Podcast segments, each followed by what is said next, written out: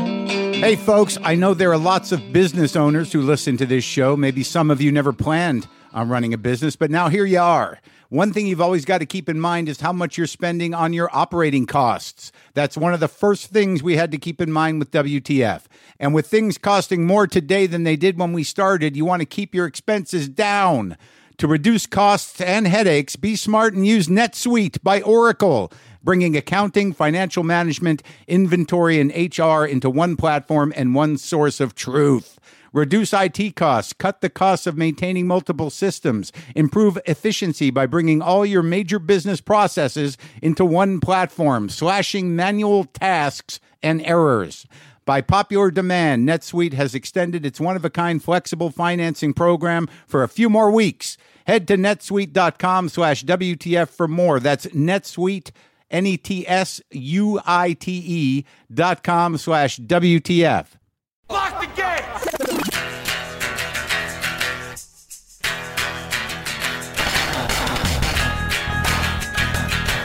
All right, let's do this. How are you, what the fuckers, what the fuck buddies, what the fucking ears, what the fucksters, what the fuck publicans, what the fuckocrats? What's happening? I'm Mark Marin. This is my podcast, WTF. Welcome to it. Thank you for joining me. If you're new to it, welcome. Make sure you go check out the archives over there on the Stitcher app. You can go back and get them all. Well, all the 900 and some odd things. But, anyways, um, my point is welcome.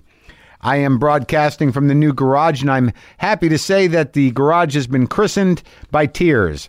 Uh, it happened. I don't even want to mention the guest because it actually didn't happen on mic. It, have to, it happened afterwards, after a conversation where it got a little emotionally overwhelming. But but tears have been shed here in the garage, and that's uh, that's good. It needed that. It needed uh, that's sort of like breaking the champagne bottle on the ship's hull before it uh, backs into the ocean. Now the we have coronated, we have uh, we have blessed, and this garage seems to actually have have a bit of magic of its own. This is an old house that I bought. And old houses tend to have magic if they've been around a while. I'm I'm not going to say there's a ghost in the house, but there might be there might be things have been moved, uh, things have fallen down and broken. So as long as um, I can breathe properly and uh, no weird chasms to strange worlds open in the house, I think I'm okay with the ghost. Maybe we can negotiate some sort of um, way of living together. This house was built in 1908, folks. 1908, and it's still solid, still beautiful. Getting a lot of emails. You know what? Let me uh, first tell you that Bill Simmons is on the show today. Bill Simmons, a podcaster, a writer. You can get all his stuff at theringer.com. He he had me on his show. Now I'm having him on mine. We were often mentioned together in articles about podcasting at the beginning. Uh, we're very different. Uh, we have different focuses. You know, he respects me. I respect him. For for me, a guy who knows nothing about sports but understands the passion, understands it. So that's coming up soon. People are emailing me asking me how the cats are adjusting to the new house. Are you fucking kidding me? They've never been happier in their life. They're not like I my old house, folks, honestly was 929 square feet. This new house is bigger. I'll leave it at that. It's bigger and uh, these cats have ne- have- they've made it. They they don't even think about going outside. That's how comfortable they are. They can each have their own room if they'd like. They can sleep in different places. But Buster Kitten is still kind of a fucking asshole and persists on beating up old man Monkey and old lady Fonda. Uh, I I don't know what to do. I'm not getting another kitten so he can have somebody closer to his own age to play with. But uh, but that's what's going on. They're they're very happy. They're eating. They're they're healthy, and uh, they they seem um, they seem better than they were at the old house. Maybe that old house was possessed by a lot of emotional baggage and and memories that weren't so great for the cats or myself. Maybe I'm telling you, folks, I'm not I'm not regretting uh, leaving the old house, and and that's that's a lot to say because a lot happened there. I was very comfortable there, but I'm really I'm really in this, and I'm having I'm having a hard time. You know, I, I need to put some time into putting this room together, and uh, knowing me, that could go on for years. Like I went through a, a, a wave of I moved all of my stuff from my house over here and spread it out as best I could. It, it- it really, I need more stuff. Uh, not I don't want to get just any stuff. But I need more stuff. So that's going to start to unfold over time. I don't know how long it'll take, and I don't know how long it'll take to get everything in this garage that I want. But uh, I do know I'm happy to be here. The other thing I wanted to talk about is that I, I neglected to mention that last week, what night was it? Last Tuesday that I did a show with Dean Delray. Dean Delray put on a show with a bunch of rockers. Uh, it was an evening of comedy with me and Dean and Joey Diaz uh, and Bill Burr. And then there was a band, and that band, including me sometimes, including Bill Burr a little bit, but Scott Ian, uh, Nikki Six, um, Rudy Sarzo, Michael Devin, Josh Z played guitar, Steve Gorman played drums, Billy Rowe played guitar. A- And the album, here's the thing the album that we did was all of Powerage. That was the night. Four, we did a stand up comedy show, and then they played Powerage straight through and with a couple other songs. And I got to sit in on Down Payment Blues, which as some of you know, was the original theme song for this podcast. Till we started to get panicky about it and we pulled it. But I also used it on my old radio show. It's one of the best songs ever, Down Payment Blues by uh, by ACDC. And I got to play that. And it was pretty exciting. It was me, Scott Ian, Billy Rowe, um, Josh Z, Dino singing, uh, Mike Devin, Michael Devin on bass, and uh, and Steve Gorman on drums. And I was uh, I was I was elated. It was fucking great, man. It was fucking great. I guess I'm just reporting that uh, I had a good time. It- would that be? Is that okay? Is that okay? I, I had a great time. I'm gonna. I've decided to have more good times in my life. But uh, you know, I don't want to sound too chipper. God forbid. I do want to you know, make sure everyone knows I am going to be in Europe next week. My shows in London, Oslo, Stockholm, Amsterdam, and uh, Dublin. Get tickets. Go to wtfpod.com/tour. Also, I wanted to give a shout out, as they say in the game, to. Uh, the woman in my life, Sarah Kane, who has an opening. This is one of the reasons we plan the trip like this. She has a, a big uh, opening at the Timothy Taylor Gallery in London next week on April 18th. So now it's my pleasure to uh, share a conversation I had with uh, Bill Simmons. Many of you are fans of Bill Simmons, great podcaster, great writer. Uh, everything is available, both his writing and podcasts are available at theringer.com. And also the documentary Andre the Giant premieres on HBO tomorrow, April 10th at 10 p.m. He uh, produced that, and it was uh, his concept, and it was uh, a hell of a story. I enjoyed the I enjoyed it a lot, and I didn't know about Andre. And as a guy who's involved in wrestling uh, in a peripheral way, uh, I needed to know more about Andre the Giant. So uh, it's a pretty touching uh, documentary. So this is me talking to Bill Simmons. Sometimes I wish I paid more attention in school, or in some cases, any attention at all. There are probably a lot of things I could have gotten more out of, like literature, and now it's probably not in the cards to go back to school and study the classics. But luckily for us, there's a new podcast called The Foxed Page that dives deep into the best books of all time. This is basically like the best possible college English class, but more relaxed and fun. No pressure of grades or needing to prepare something to say in class. It's only the books you want to read and know about, presented by best-selling author Kimberly Ford. Everything from Cormac McCarthy to Madame Bovary, from classics like Frankenstein to modern hits like Lessons in Chemistry. I love Ireland, but I missed the boat on James Joyce. The Foxed Page has a three-part series on Dubliners, and that's a pretty great starting point. Want to get the most out of what you read? The Foxed Page is for you. Get it now wherever you get your podcasts.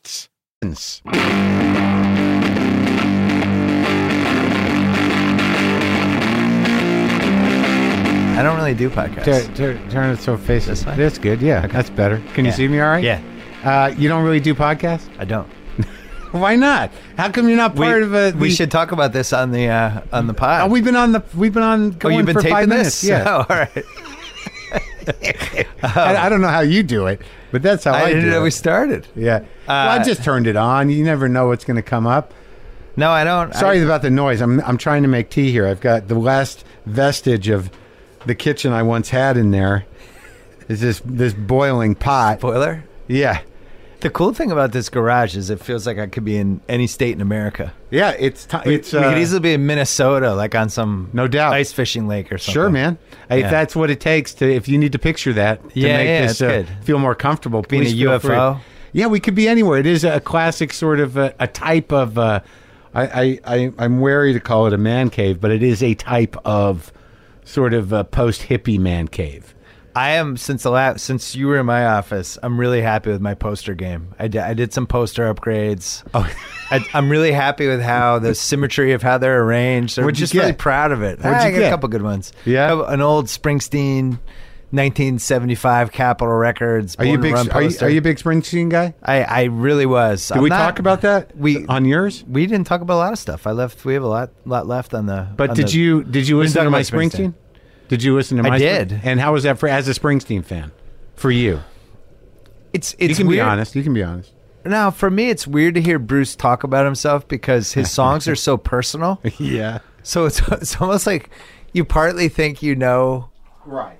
all the answers, but and then he has answers that you don't think he's going to have, and it's disorienting. It's almost like if I heard my wife on your podcast and she was telling you things that I didn't know, and I almost like take it personally. That would happen, you know.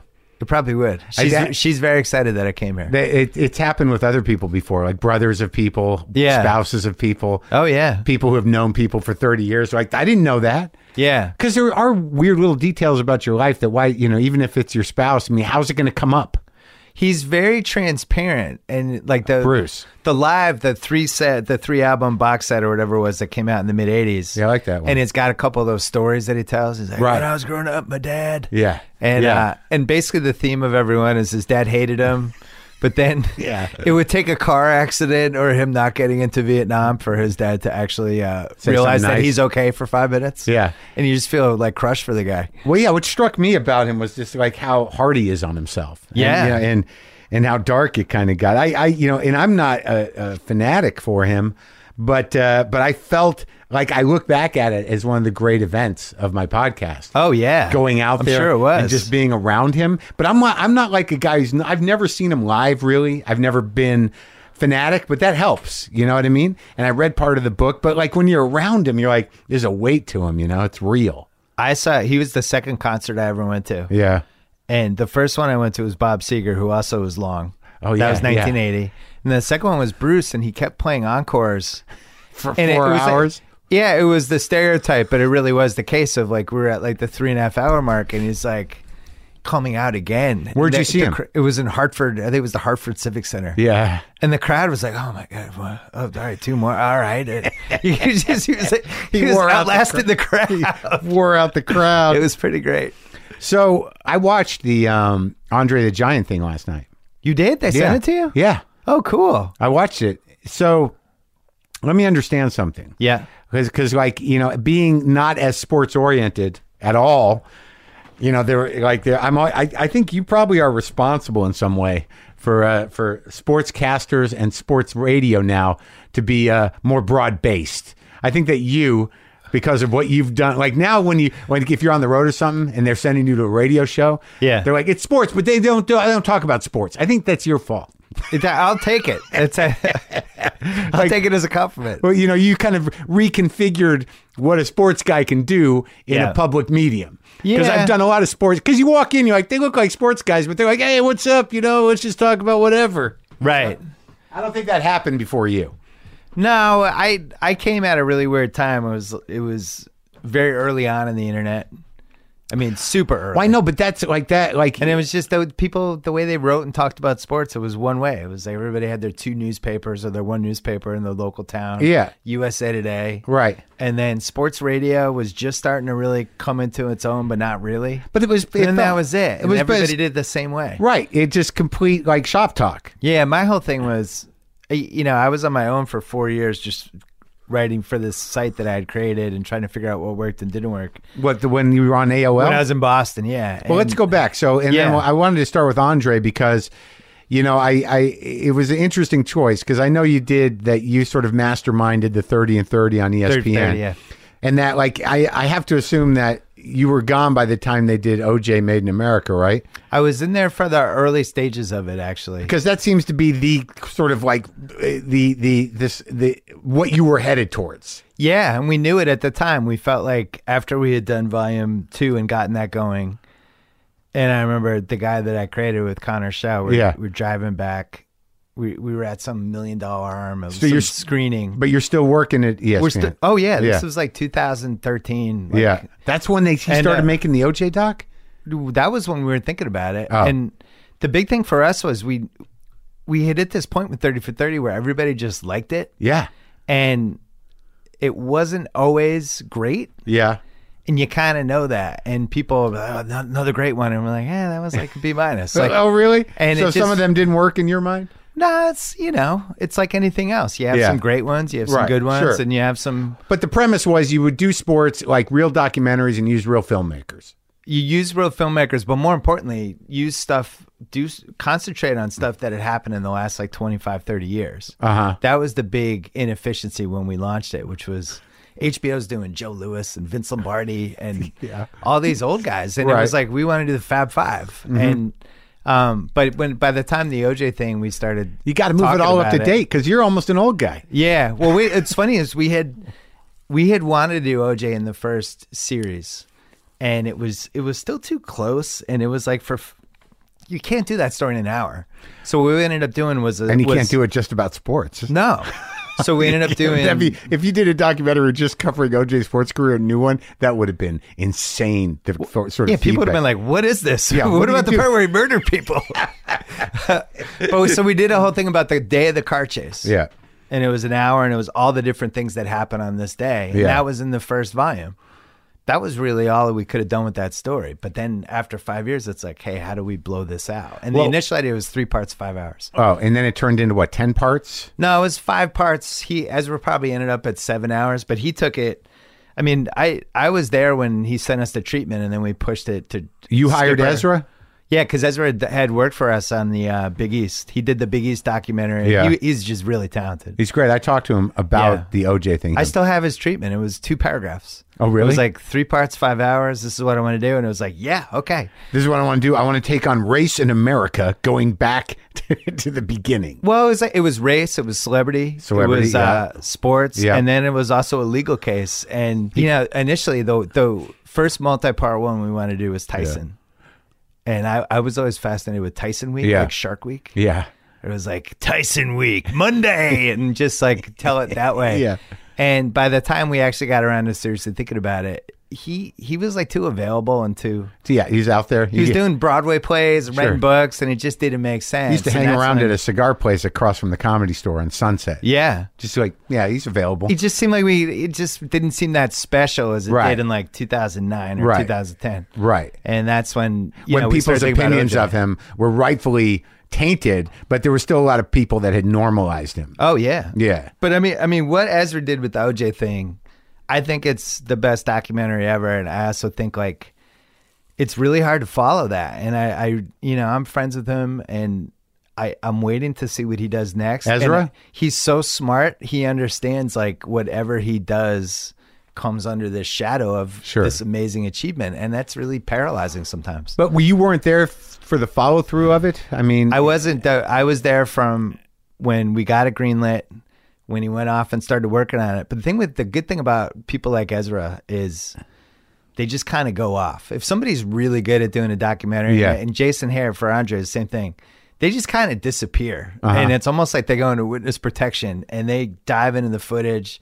They read everything. Yeah. they live and breathe it, and they become obsessed with it. And that's, I think, that goes for a lot of things, but Yeah. especially documentaries. The good ones are like we did, we had this problem with the first volume of 30 for 30 where we do certain people Yeah. and it was just part of one of seven things they were doing Right. it's not gonna work It's No. gotta be like All this is in. all i am doing all the time Yeah, because and it's a solo journey because so much of it is found footage and organization and and creating a narrative. out of interviews bits who do and i pieces. interview Yeah, who's interviews. good Yeah, but I, i'm sure it's the same thing when you do a stand-up special it's like you can't do a stand up special is one of the seven things you're doing. Like you're all in, you're testing material for weeks and weeks, Sure. you're writing constantly. Well, at night, you know, I mean, you know, you're, you're sort of yeah. I, you can do other things. It's not as all consuming because I don't I don't have to book out a few hours during the day. yeah, I guess that's true. but it's it's the number one thing in your mind. Oh yeah, yeah. I'm book out a few hours a day to talk to myself. right. kind of get on the mics with me and figure out where I'm at. Yeah. Work some material. It's really hard to do a documentary because I, I love it. I don't What watch you- enough of them. Yeah, well, and it's frustrating because I did so many that I can watch them now, know exactly what's right, what's wrong, what they should have done. Where the And- turn happens, where like, oh, it's getting sad now. Well, it's uh, now the I big- don't know what to think. The, That well, moment. true. No, Yeah, but yeah. It, the biggest mistake people make is they keep too much, yeah. and people, the directors, fall in love with what they did. So, first of all, did you were you pissed off that you didn't get to follow through, be there for the whole OJ thing, or did that you left him in the middle of it? E No, ESPN. No, it was already on. No, its that own. I, I was not pissed off about that because it was Ezra's thing. I mean, Yeah. our job was to get the series to the point where we could do something like that, and Right. to recognize somebody who's as talented as him and to give them the chance to do it. and that was the last So- of you and E ESPN. Yeah, pretty much. But when I was leaving, he was working. I, I mean, I had heard he'd we'd heard di- a couple different stories from when he was Yeah. kind of preparing it and doing the interviews and stuff. But Yeah. then I knew, I mean, I knew it was going to be really good. I didn't realize it was going to be great. Anybody who realized it was going to be or claims they thought it was going to be that good is is lying. And Yeah. It was the it was Ezra going from like one level of his career to Yeah. another level, which happens right or usually I think he I don't think he's maybe in the, his late 30s or mid 30s. Oh, is there is there actually a, a chart where I don't the, know. the age syncs just- up? I think he had done enough projects that Right. it was like Because I was he's- way late on that chart. yeah, you- Um, I think both of us were. just, just starting to tip up now there. No, but I think you hit a point where you kind of you kind of know what you're doing. Yeah, right. And and I think also he had that like he must have had that moment with himself where he knew it was getting bigger and he could manage it and it was worth uh, you know following it. Yeah. Like you know, like you know, once it started, it must have just started to open up to him at some point where he's like, "This is all layering up, and I'm covering all this stuff, and there's no reason to stop. There's no reason, right? And the other cool thing is it's it's the best documentary subject I think you could really ever do. Mm-hmm. For at least for sports, because it wasn't really about sports.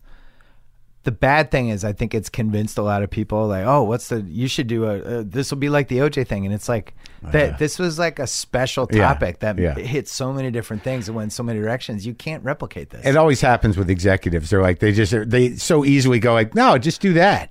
Yeah. you know, like, you like Hey, why- make it four hours. Yeah. OJ was four hours. Like, That was gu- great. Guess what? Documentary should not be four hours, No. and this was an exception. But so the Andre the Giant thing, this was like something you've been working towards for a long time. Yeah, when when we came up with thirty for thirty, it was on the original list, and it just the WWE wasn't ready to outsource anything, especially him because he's one of the biggest stars they ever had. But this is interesting because so now you're kind of doing it at, at HBO, who you have like a big overall deal with of Yeah. some kind, and this is your first documentary with them. He was one of the, in 2015. We kind of it was the first one I wanted to push. HBO Sports, and this Yeah. is a wrestling show. yeah, but it's it's not really about wrestling. It's about this. It's about a giant guy. No, it is, but I, who's- right. But it's who's about gonna- the form. who knows is going to die. Yeah, no, I get that. Yeah. But the form is wrestling. It's not Yeah. football. It's not basketball. It's not, you know, soccer. It's not like, and I'm not saying, I, I'm certainly no longer in a position to say that wrestling is not a legitimate sport. I or know. the- but people you know, people get mad. no, but I'm, I'm on a wrestling show. So I've had to learn. Uh, you know, and I certainly have respect for the form, but it's fundamentally about you know uh, a, a, an- a spectacle, an entertainment, Right. but so it didn't really matter. You you still, as a sports guy, were like it's important. Andre's important. Yeah, because I felt like when I was growing up, he was one of the biggest stars we had.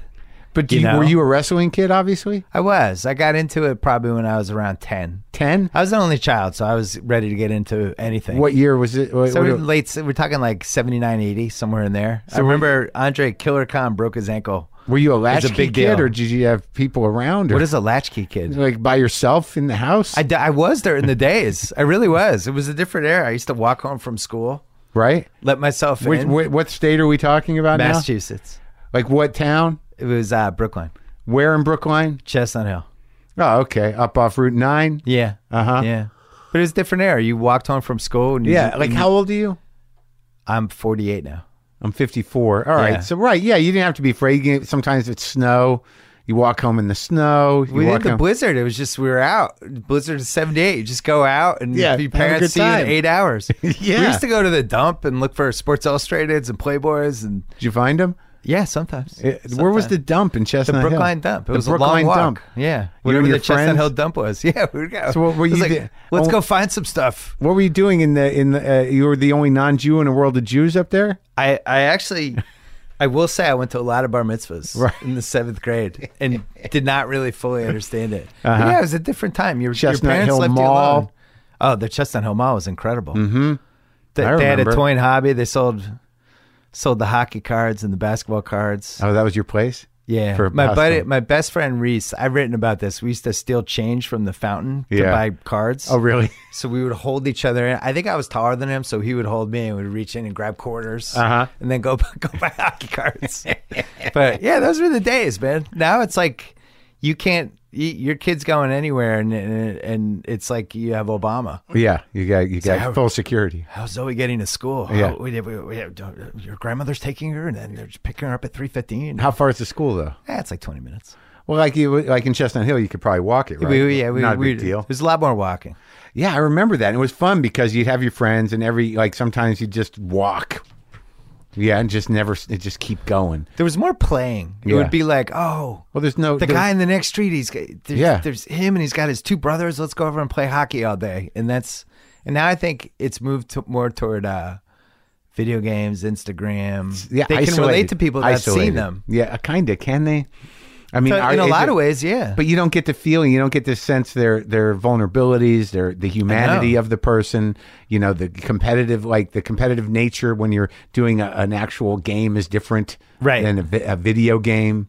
i agree You know when you're bullying somebody, you, you know you Bully- yeah, you bullying's stop, harder you know. harder and easier Well, it's easier now, but because you don't see the guy about to cry, Right. You know, back when you were just a shitty bully as a kid, you're like, "Oh no, he's about to." Hey, buddy, Oh, I'm no. sorry. hey man yeah the uh the the instagram I was a bully and I've been bullied. I wanted to say I've done both sides. I think of it. everybody's been on both sides of it. The Instagram, that whole world is really. I have a 12 year old daughter, a 10 year old son. So Yeah. watching how they interact, and fortunately, my kids both have people skills, but um, just the little games with Instagram is really crazy. I have no idea. I'm not like the with kids. the. Uh, with the with the girls and like Yeah. if somebody's not in the group picture because they all went to the mall, their feelings are hurt. It's like it's this whole more elaborate way to hurt other people's feelings that you really have to be careful of. I can't. I can't imagine what it's like to to have kids and have to explain to them some you know something. I will say that I had Klosterman on my podcast the other day, and we were talking about Chuck. the Parkland kids, Yeah. yeah. and how how sophisticated they are. Yeah, very. With they're kind of children of social media who are actually the first ones that understand how to harness its powers and you know mobilize. yeah, and also want to do that, organize. You know, I don't know. Yeah, it's kind of fascinating because this assumption that millennials are just these useless, self-involved. they're not. Idiots. They're really smart. I have a lot of them that work for me. They work really hard and they're really smart and. They're just different than the generation that came before But- them. But your generation was different than your Sure. parents, and Yeah, these. But mine the- was. This is what happens. right, but the the fact that they. You know, they organized in real time with each other to do something politically relevant. Uh, is sort, it was sort of like, oh, maybe there is hope. There's this glimmer that maybe there is hope. And, and also the way they handle trolling and stuff, where Yeah, like, it's what? the first Yeah. generation, somebody comes at them and they'll just cut the person's knees off, almost like a comic at the comedy store Right, with a right. heckler, like, "Oh, you're gonna heckle me? Yeah. boom!" And, the, and No they effect. raise the stakes. Yeah, Yeah, my I'm I'm in a gen. I can't handle the trolling. I'm too sensitive for it. Like, Right. I, I really am. Like I really like you know. It's if I'm so on, Oh, you get heckled even now, and it's heckling's different. If I'm on stage, I can eviscerate somebody. Yeah. but like just the sort of anonymous nobody, Right. You know, on Twitter, you know, taking you know, d- d- just because you can't really defend yourself because you're going to get into a clusterfuck, Right. You know that it's not. they've there's already no- won just by you reading it. yeah, or- yeah. As soon as you respond, it's over. But in a club, you know, you get a laugh or you just knock them out. It's easy. You know, it's different, different dynamic. Yeah. So So how wait- long? How long does it take to learn how to cut their knees out? when some you're in a guys club? don't uh, don't do it at all. You know, some guys don't. You know, it's not important to them to uh, to sort of uh, n- nurture that skill. I, I I think it's important. I did it innately to because you know crowd work is fun. It Yeah. can be funny, and you have to be able to defend yourself. But some some comics are like, God, it, it just they ev- they won't engage with it. I'm always amazed, and it- it's something like obviously I worked with Kimmel a long time ago. He when- can handle himself. when we were launching the show. Yeah. Yeah. and he could, but it took him I don't know how many years in Act One to learn what to do when a joke didn't work, which was Carson's like greatest skill. Right. Carson was just always that weird beat. Yeah, he was the funniest when a joke failed. Yeah. that's when it became funny because he he rode with whatever and he made fun of the audience. Yeah. and Kimmel it took a while Oh yeah. just to get the reps of oh that didn't work the way i thought and they reacted this Yeah, way yeah, i'm yeah, gonna yeah, yeah. twist this and still make it and still save it And and, he- now he's the best at it Well, well all I- those guys Yeah, I think he's very good because he can sort of really handle like um uh trolls, you know what I mean? Like he like he like online and stuff, he's very good at handling trolls. Yeah. Like cuz they they kind of creep me out. yeah he- trolls. he he is very aggressive with Yeah. all of it which i think is an interesting way to play it but And it's yeah, I worked for think him and all the also time. he's very emotional now. He's sort of grounded in an emotional place and know. he's being very honest. So let's go back Chestnut Hill, Yeah. you're a, a, a, a, a, like a, a, an only child. yeah So where's your mom and i dad? think he said only child like i was like in the like a, some it- weirdo? yeah in the like army or something Well, they kind of fr- they kind He's of an freak army me out a brat. little bit because I always assume i'm freaked out by only children Yeah. Well, I, I always assume that, like, and I'm always proven wrong that there's uh, an, an inordinate amount of pressure on the only child, you know, in a sort of subverted way from the parents because you're the only shot they have. Like, Yeah, I think that's part of it, and I think that there's a little narcissism that kicks in because kind of the world revolves around you to some degree. Yeah. And it's I I just watch what- like what my daughter and my son like watching them interact. I think Yeah. it's so important that you kind of learn. You have to learn. It's it sounds like a cliche, but you learn how to share. Yeah. you learn you learn how to get your feelings hurt. yeah. Like, Like they're super mean to each other, and then it's fine, and they just you develop kind of a thick skin. and you didn't? Well, you're an only child. Like it, every everything is new, and especially like back then, you don't have the internet, or anything like that, and you're you're learning how to interact with people either at school, family functions, or when you're out, or just from like TV Yeah. and shit like that. And like TV had a huge impact on kind of every thought I had growing up because I watched a lot of TV, and I felt like those characters were my friends. You know, And your parent, where were your folks? my parents they got divorced when I was nine, and eventually, but like two two years later, my mom moved to Connecticut. Yeah. So I lived with my dad for a couple more years. What'd it he was do? like Kramer versus Kramer. Oh. Uh, he worked in a school system. He eventually became a superintendent for a long time. oh, yeah. So Main guy Yeah. overseeing the whole system? yeah, he was Massachusetts? superintendent. Was he- not just an intendant, a superintendent? was he a Massachusetts guy? Yeah, he was. he talk like one? He's been there f- almost fifty years now. Yeah, it's funny. He's got this. He's he can't say certain letters anymore, which is like a Boston thing. Like L's and R's are really tough. Ah, it's just the L's are gone. Like we've had Ahs. like the Portland L's. has this guy Damian Lillard, and my Yeah. dad won't even try to say his name. He just calls him like Dame. The guy in Portland, Dame Yeah. Lillard's like no chance. Both your folks are around still? yeah, That's nice. yeah. So all right, so you so you're in Massachusetts for a little while, and then your mom takes you to Connecticut. How old are you? Yeah, so I go there in eighth grade, which Ah. was tough. Going back and forth uh, every other weekend to see my dad in Boston. On the Still train? Going back, yeah, By took yourself? The Amtrak, yep. So you could do that. Buy the New York Post. Yeah. Have a book. Yeah. Get some roast beef sub. Take the train, and uh, try to get there in time for whatever the Friday night Celtic game was, because Larry Bird was playing back then. So, So- so we had season tickets. So I was like, Oh, so a that lot was of the it was plan. like, oh yeah, I'll go back this weekend. Then Friday game, Sunday game, I'll get to see two games.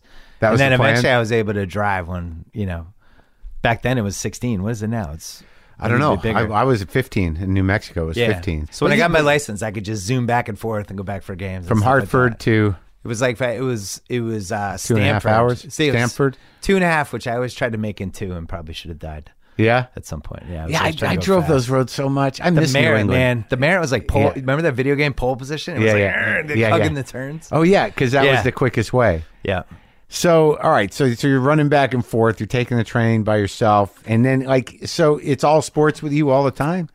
Yeah, well, I love to write, so I was always um, I love sports and I like to write, and eventually it just kind of collided when I was in college.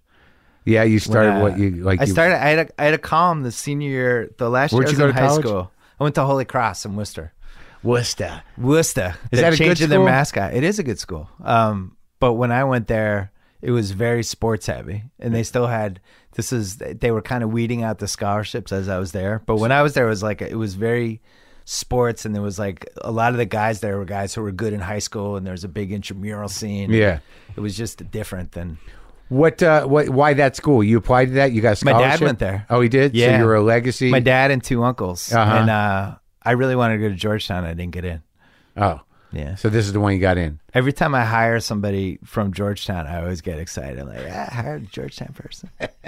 I just hired somebody with the Georgetown. Like, ah, ah. What was it about? look at me Georgetown? now. I Yeah. just been Now- Georgetown. Now, I'm- Yeah. now I'm. They're working for yeah, I me. got a Georgetown person. Yeah. No, it's it's tough though. I wanted to go there because they had great basketball and I liked Washington. Yeah. And I just kind of got my heart set on it. And- Washington, in terms of the the city or the yeah, the city just seemed Were you cool. It interested seemed in like politics? Boston. No, not at all. Yeah. I Oh. You just actually liked when, when I Washington. went to college, I wanted to be. It's a, kind of like Boston. I wanted to be a sports agent. Oh, really? I did. Uh, I my first major, I think, was I don't remember if I settled on it, but I ended up doing poli sci. Yeah. Yeah, that's I. s- That was my first. Did one. you? Uh, so you didn't do well in high school. You did all right. Not good no, I enough was to one get of those into like high Georgetown. SATs, but didn't have good study habits. Person. Yeah. Smart, So- but not motivated. Did you get the teachers tell your parents that? Yeah, he's a gifted writer. I just wish he worked harder. There's a Yeah. lot of that. yeah. it would be nice if he turned assignments in on time. Um, yeah, so in college it all kind of fell into place because I You didn't started- write. What did you write for the paper in high school? I did the last couple years, but it was different. I didn't know what I was doing. In college, it was like I want. I, I saw the column I wanted. I went in. I badgered the guy to let me try. it. I wrote the first issue of the first year. Gave me a column. It was called The Ramblings, Yeah. and I wrote that one, and it was good. And from that point on, I never missed the, all four years. I wrote. I had a column every time, and I used to on Fridays. Was it weekly or daily? It was weekly. The Yeah. newspaper come out on Fridays, and I would go to the cafeteria to get food on Fridays, and I would see people reading it. And I was like, yeah, you know, Yeah. it's just it's like anything else. You're like, you know, when you're good at something, you really when you feel, especially like somebody like me, I'm an only child. I don't know what the hell's going on. I'm like, I know I'm good at this, Yeah. and you just kind of that's like I want to do this. And Did you, get caught up notoriety? in it. It's sort of. It's sort of like the Andre story. Like, You- what else is he going to do? He's a giant. What Yeah. else are you gonna do? Yeah, it is a little like that.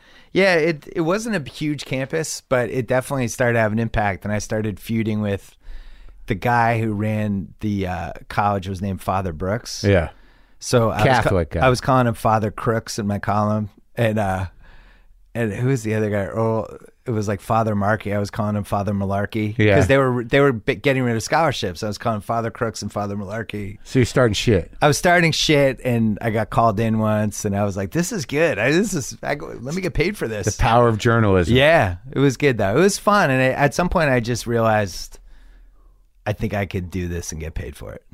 But taking a position like those seem like that you were you taking a position politically on campus? Were you were you actually other than just calling them names? Were you? Yeah, it was, it was, a, it was, back then when you wrote sports columns, you, did, it was a lot more abstract and you would have more fun with it. Now it's very like, very first person. Here are my feelings. Sure. Here's my But take. didn't you do that? back then i did some of that but back then you part of the art i read in the column was to try to mess around with it and come Yeah. up try to say what you were saying not in the way people would think you were going to say it so Yeah. i like created characters for them and did that whole But thing you seem to like to start shit. yeah sometimes i like to i would like to start shit when it's justified Right. like I, it, I to me it's like there's two types of people who do this you know especially now it's the people that start shit just to start shit And i Right. think a lot of local sports radio hosts are like that Yeah. but i think when you start shit when you if you really believe what you're saying it's a little different and Yeah. i always try to whenever i'm writing or talking on a podcast it's to me it's got to be genuine it's and it's always how i feel i might be wrong I might not have all the facts that I needed when I made the assessment, Right. but I genuinely feel that way. So you started your so your style started to unfold in in hi- college or not quite yet. Other No, than- in college it did because I was trying to write a little bit from the fan perspective, and mel- and and meld that with some other things. That who did people you don't- like reading like journalistically? It was all kinds of people, but this. Hunter S. So when I was in Boston, they had these. uh, We just had randomly had a couple of awesome sports columnists, Ray Fitzgerald and uh, Lee Montville, uh-huh. and they did not write the typical sports column. Who of- were they writing for? What They paper? wrote for the Boston Globe. yeah. and the columns that they wrote were basically you know, thoughtful, a little bit from the fans' perspective. They weren't stuff like Carlton Fisk is a coward and needs to go. Like they didn't write that stuff. and so it was a little bit of that. It was other Roger Angel and the New Yorker, the way he wrote from Yeah. the fans' perspective was a big influence. And Yeah. I don't know if you ever read a book. William Goldman wrote a sports book with Mike Lupica. Uh-uh. William Goldman's the famous screenwriter. Yeah. And he wrote from the fan side, and Lupica wrote from the reporter side. And it was about this year in New York sports. And Goldman's fan columns, I basically just started ripping off like that style in college. Like I was like, that's that should work as a column. Yeah, and no one was doing that though. Um, Nobody was, really. not really. it was And just then- part of an experimental book in a way. Yeah, and then the other thing, I, I was sprinkling a lot of pop culture because Yeah, it was working for Dennis Miller. yeah, So Dennis Miller was the Weekend Update guy. yeah. and I would watch the weekend update and he would have like just these random obscure pop culture Sure. reference jokes that Yeah. I just thought were like the funniest things of all time. Yeah. You know, I remember there was that one about blah blah blah. but It's like playing Stratego with the Lander sisters, and I was like, I get that. That's a great joke. Yeah, right. You so I was felt in trying to, on it 'cause yeah, it- work yeah. those in. You still feel like you had to be a little smarter than the average knob to get him. Yeah, yeah. I mean, like the thing about Dennis, you know, he wasn't necessarily my cup of tea, but you had to be impressed with the uh, lyricism and how many references he could get in. And then sometimes you're like, I don't even know what that is. Yeah, I got to go look that up. I got to learn something today. Well, and then when somebody gets it, it's a. Re- I remember I used to do this one-liner thing. Yeah. That it was basically it was a column of one-liners, which now would basically be, I guess, Twitter. You wouldn't even need to do it. yeah. And one of the lines was about the three-part Hawaii Brady Bunch episode when, The mask when, when he found Vincent- the, the weird m- yeah, the tiki magical- guy Vincent Price kept Yeah. the guy kids in the cave. Yeah. he kind of kidnapped them. Right. And then Mr. Brady and the Brady's, they found Yeah. the kids, they freed the kids, and then they kind of felt bad and they invited Yeah. Vincent Price to the luau. Right. And I was just like, why the fuck did they invite him to the luau? Like, the guy- he should be in jail. He kidnapped their kids. So I did a throwaway line in that. And then at a party that night, a couple people were like, Vincent Price, man, that was some good shit. You know, and I was like, oh, good, somebody got it. So So, you, you- just kind of don't know. So you kind of like you you, you like the uh, the attention and but you were you, but also you're you land in jokes. Yeah, you Yeah. don't know what's working because the the stuff that really landed was the actual columns and like if you took a take on something and you wrote about Mike Tyson or Right. the uh, what Holy Cross was doing in their sports or whatever. But the the little throwaway lines, People I always like them. noticed people would mention those, and then when I finally The grabbers. yeah, Yeah, and then when yeah. I finally had my own website a few years later, I started one of the things I knew I wanted to do is a mailbag, Yeah. which I hadn't really seen done successfully That we, as a sports column. and So- it was completely 100% ripped off from viewer mail. but it was email at that time. Yeah, it was like At the very it was beginning. like send me yeah early email. I was writing for an AOL only site, and it was you know here's my AOL address. Send me an email. I might answer it in my mailbag. right. But it was ripped off from Letterman. and Sure. I- but they but Letterman didn't invent that. no, Yeah. but I grew up as a kid in the '80s. I revered Letterman Sure. and sent him viewer mail things and watched every Thursday night, hoping he would pick mine. Did he, ever never pick did. one? Never, did. But so okay, so you do undergraduate at Holy Cross and you're studying politi- political science, Yeah, poli sci. but you're just doing mostly you're preoccupied with writing. You do okay in college? I finished with a 3.0, which was a miracle. That's pretty good. I had a 2.5 after freshman year, and my dad Lost it. wasn't wasn't. Did you very- get along with him? with my dad? Yeah. Oh God, yeah. That's good. Yeah, he's my buddy. I actually made him as my char- as my column evolved. He became a character in the columns, pretty Oh, much. yeah. And it Did was he like, like that? I think he did actually. Yeah. I think I think he kind of enjoys it now, especially because he's retired. I have him on my podcast sometimes. Yeah. he's I- like stereotypical old, crusty Boston fan who's like strangely hopeful but s- upset about Yeah. stuff. And Yeah, yeah. So- I, I have my dad on too, but it doesn't always go. It depends where he's at emotionally. it's tough because you're always going to enjoy your parents more than anybody else is going to. Yeah, because my parents are genuinely uh, as endearing as they are. They're a bit disturbing. Well, that's what the one I want to have on is my mom, and she Yeah. refuses to come on because her like her her pop culture choices. Oh yeah, Her favorite movie ever is Sex Lies and Videotape, which is that's a weird. isn't one. that weird? My mom's super weird. That's pretty good though. Yeah, my mom's got a lot of weird It's hobbies like and Soderbergh's first movie. I think. know. And It's- she's just like, you, it's the best. And, but she has a lot of takes, and she would be unbelievable on a podcast, but knows it and refuses to come on. Like what She's other kind stuff? of my great, my great white whale right now. Oh, really? Getting my mom out of my pocket. What other things is she like into that's odd? Uh, she's she's obsessed with wine. Right now, she's watching. Um, With wine? she wa- she watches all English shows on like Netflix Yeah. and Amazon and Hulu, like Yeah. anything that's English. But then, weirdly, went to like subtitle shows, and she's like, "I just watched this amazing Italian drama." And Yeah. I'm just like, "What are you talking about?" What did she do wh- while you were growing up? What was her job? What was her world? She well initially she was but she was a teacher Yeah. slash social worker, uh huh. and then eventually just got remarried and became a mom. And then after I went to college, had this whole run as like the manager of a jewelry store in Greenwich, Connecticut, and I don't know. She's had a lot of Doing that uh, lot the of older lives. lady business thing. Yeah, well, she wasn't that old at that point. Eventually, She got just like- older, but yeah, And did that marriage last between her and the next guy? Eh, a while. Yeah. thirty years. He's your stepdad? Yeah, Yeah. yeah, Huh. Like that guy? yeah. All right. I like everybody. Do you, come on, you don't. You don't. You can't. We're getting- Is this where you're trying to get deep on me? No, I'm not trying to Yeah. get deep. I'm just curious. No, I just I I've, I don't had a come good- from that. I don't come, you know, like you might, the stories like I know that divorces, my parents get divorced when I was 35. So I didn't have to deal with that. Yeah. You know, other than, you know, i- i- in sort of hindsight or as a grown up. Right. You know, but I've talked to a lot of people that it affects them one way or another, or it doesn't, and or they don't think it does. But step parents, I can't imagine. It must be just weird and difficult. I, just, I uh, I'm fascinated by kids that divorce, and I have a couple friends now who are Yeah. divorced who have kids, and um, That's and I've talked to happening. them about it because I was like, here's what happens when you're the kid of a divorce. you can tell them. you can yeah i was like you're gonna play your parents against each other you're gonna learn how to you're gonna learn two things you're gonna learn how to lie to your parents you're gonna learn how to lie to them to make them feel better about things that they you it feels like it might hurt their feelings Yeah. if they found out Yeah. and then you're gonna play them against each other to get what you want and Yeah. it really turns you into like kind of a devious person But not, it's just instinctual. yeah well you're you're it's weird to become especially if you're an only child you're like in the power seat Yeah. Yeah. Of course. which Yeah. is It's all about ridiculous. you. I was like nine when my parents got divorced. Yeah. But um, yeah, divorce, depending on when somebody gets, how old you are when your parents get divorced, I think it hits people different ways. But I would say it's between nine and 10 is probably the single worst age. And does this advice help your friends? Are you finding? a little bit. But like little that, bit. I just can't imagine that. Like when the the, the next guy comes in, like I just can't. Like because you're already how old were you? That's the 12, thing. 13? What I what I've learned looking back is that you just being a step parent is the most thankless job there is. It's got to be the It's worst. just brutal. You're just dealing. You're dealing with all the shitty parts of having a kid, but you but they don't look like you, and they're not half of your DNA. and he didn't have kids. no, he didn't. Oh He my didn't. god! And then the kid just, like in initial, it's got to hate you right out of the gate.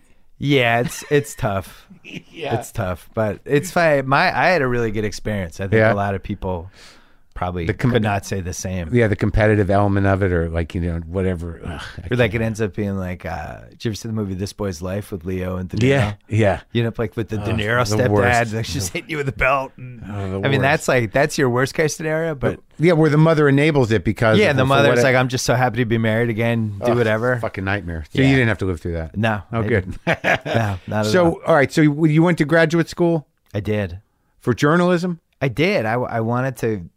This is a really weird era, and there's only a couple movies that have captured it. Yeah. Where like reality bites and singles and kicking and screaming and Yeah. football, but it was like before the internet in the 90s that all these kids graduated from college and they didn't 100% know what to do. Like Right. the ones that want to be more artistic. And Yeah. it's like, I think I want to be a stand up comic. Where do I? I'll go to LA. And Right. I think I want to act. All right, I'll go to LA. I hope I meet somebody. And with writing, especially like if you're trying to write about sports, Yeah. you're really your only path was to go to a newspaper Right. and the thing with newspapers is people are at newspapers for 25 30 35 years and Forever. you go in it doesn't it's not a meritocracy and i spent probably three years After graduate school? after graduate school working for the boston herald then So you did two years in graduate school, got one your year of graduate school master's in journalism in one Yeah. year. Did you Yeah. double up or was that just the it program? was like an accelerated program oh, and then uh, so then you go do what you think you need to do. Get a job at a newspaper. yeah but this is great i'll have a column in two years Right. Uh, and then the world doesn't work that way and then you're like what the fuck and What was it like? i just had just a series of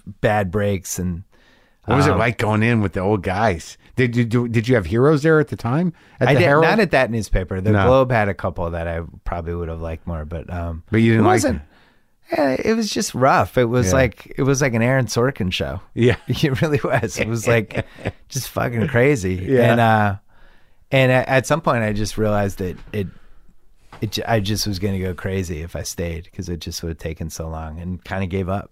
And you just got other jobs. And I was like I'm going to freelance and Yeah. then you don't get a freelance thing for 3 months and then it's like ah, I'm going to work How are you going to make a living? I will bartend at this restaurant that's opening up and now Where all was of a that, sudden I'm a Boston? waiter and bartender. It's in Charlestown. Charlestown. Yeah. And then um did that and all of a sudden a year goes by and I haven't written anything. And that's when I started my site because I was like, all right, I But gotta were take you one more chance boozing? at Were you this. getting sad? I was. No, I was doing the whole thing you do when you work in a restaurant. You stay up late. You Yeah. get to know people from other restaurants. Yeah. You get to know like everybody who's in town. Drinking after hours. Oh, after after after hours, like you're up till All three night. three thirty in the morning, Yeah. smoking cigarettes, Yeah. like uh, waking up at mi- at Doing the schniz, noon the next doing day. some blow? No, didn't ever did that. Limp It must have Bizkit- been around. I can't say I'm so innocent with that stuff. Because I bet it's a different era too. When I was at restaurants, it was everywhere. It's just like the crazy chefs. It probably was, Yeah, but yeah. people knew that I was still traumatized from Len Bias, so may- maybe nobody did offer it for me. but I gotta say though, it was a great year, Yeah. and uh, I feel like everybody should work in a restaurant in their twenties for a year. Yeah. it should be almost like going to grad school. Was it like a, a, a home owned restaurant, not a chain restaurant? Like Yeah, some- well, it was like a one. It was this restaurant. It had this probably sixteen seat bar in the Yeah, front, yeah. and um, regulars. Yeah, it was like neighborhood regulars. Yeah, yeah, Um, but uh, but it was cool. And then at some point, you look around, you're 27, you're like, I, am I really gonna give up writing? Is And this it? Yeah. try to uh, get it going again. And how'd you do that? I uh, Is that when AOL came in? yeah. So they had this site called Digital City. It was all these different little cities. This is like at the beginning of the internet, Yeah, kinda. I had only had AOL. I had only had email for a year. Yeah. So 96, I got email, and I had AOL. Yeah. AOL you, didn't was have a like- choice really. Yeah, I di- I didn't know what else to get. There's only a couple other ones, right? in Earth Link retrospect, it and- had been on for people had had email since like 92, 91. I had no idea. I had no idea this whole world existed. I But don't um, remember when I got it. yeah. So they had these Digital City Boston Yeah. things, and there was a guy. It was Digital City Boston. Yeah. And there was a guy called the Movie Guy, Yeah. and he wrote movie reviews, and his picture was on there, Yeah. and I was like, oh. I wonder if they want a sports guy. So I just started badgering them, and then they finally gave me a column like in the spring of '97. They built like this little site for me. Yeah. I edited it myself, did Yeah. all that, and I was Boston sports guys, and it was like I think it was fifty dollars a week the first three months. And So- and you, you it was just uh you how, how many how many were you writing? I was trying to write, I think, th- three times a week, maybe. And I, but I, but I had a whole plan for what I wanted to do. I wanted to do like I knew I wanted to do mailbag. I knew I wanted to do like a a bet thirty best sports movies ever column. Yeah. I knew I wanted to write about the I do a running dri diary of watching the NBA draft with my dad. Yeah. which is like time stamped.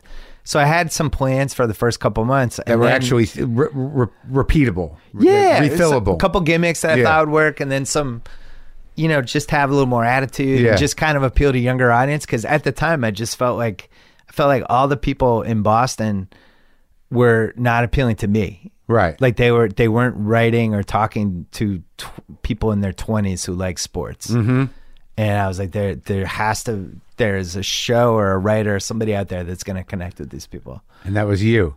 It was, it took a while. Yeah. Yeah, I mean, it was that then it was so early in the internet, like the first year and a half, you could only read the column on AOL, Yeah. and you know, I'd have buddies at work who couldn't read it, so I used to used to copy paste the column and mail them to my buddies, Yeah. and then they would mail it, and then all of a sudden, this little mail chain of the column was out, and it was like people, and then I, people kept asking to get on the list, and all of a sudden, I had this list of like, I don't know, seven hundred people or something, and I'm sending it out, and then one day somebody mailed me my own column, like you should check this out, and my name had been, I was like, it's my fucking column, um, but that's what it was like in the '90s. I mean, it was like the wild, wild west, and When did it start to eventually- take form?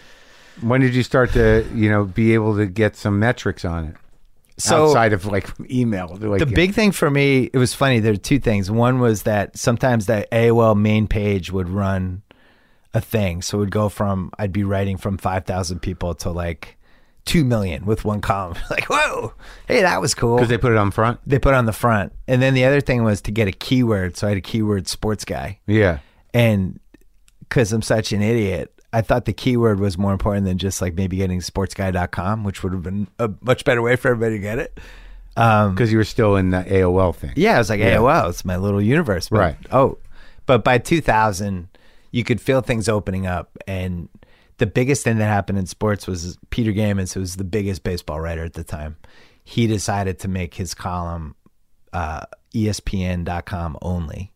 It was not available in a newspaper. You Right. had to go to E ESPN.com to get it. And Yeah. that was the first time people like my dad and my uncle Bob were saying, "So I so I type in E ESPN.com and then and it- does it pop up? What?" So you could see everybody like going through the process of it. He was and bringing that's them when- into the internet. Yeah, and that's when I was like, "This is the internet's going to happen now." I really Because of that guy. yeah, that and there was there was a trade the I've told this story before, but the Red Sox traded for Pedro Martinez Yeah. in like uh in ninety seven it was the first year I had my site.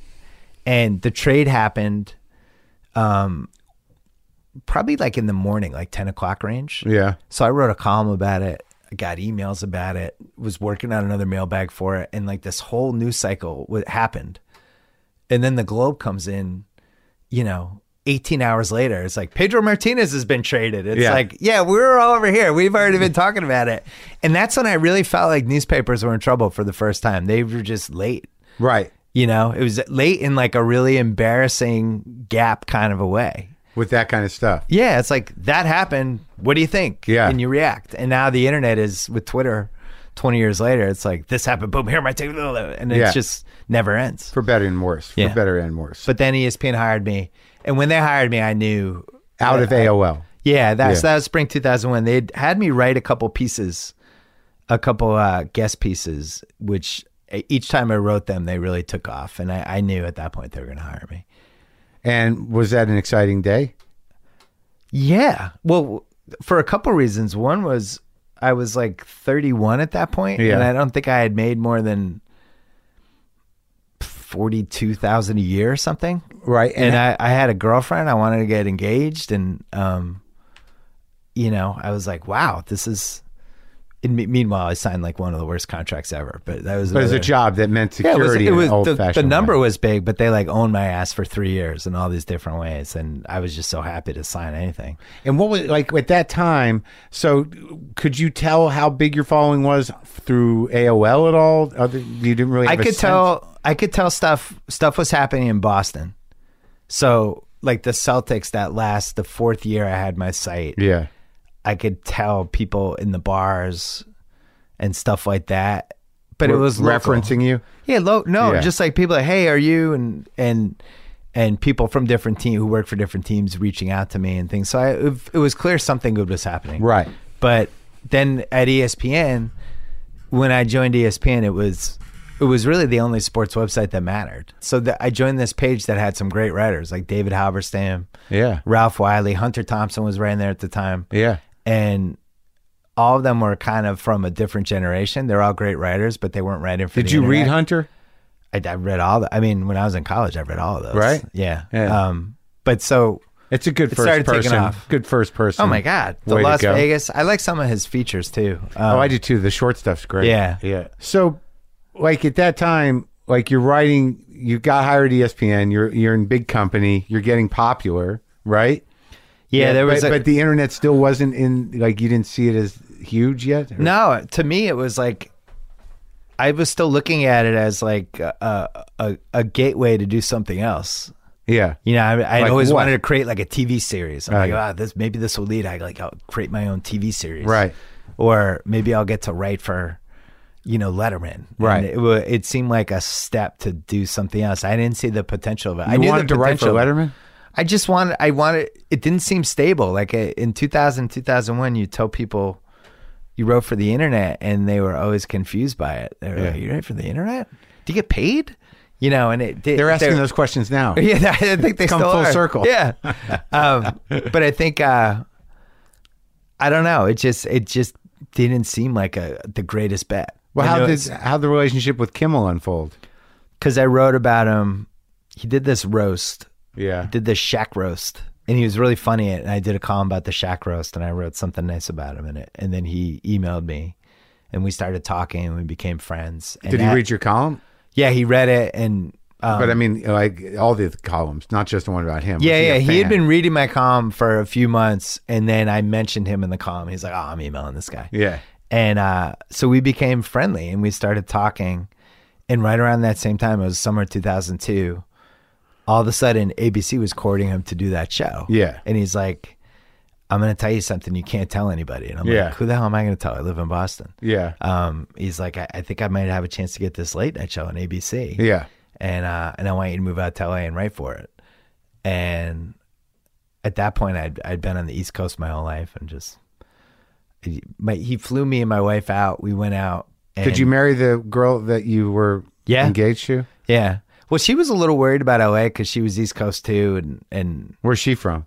she's from New York. Yeah. But um, we get there and there's this big, there's this uh big feast. He's throwing this charity feast for Yeah. like the Italian thing. Yeah. And we go, and it's like I'd already met his executive producer, and we go and we show up.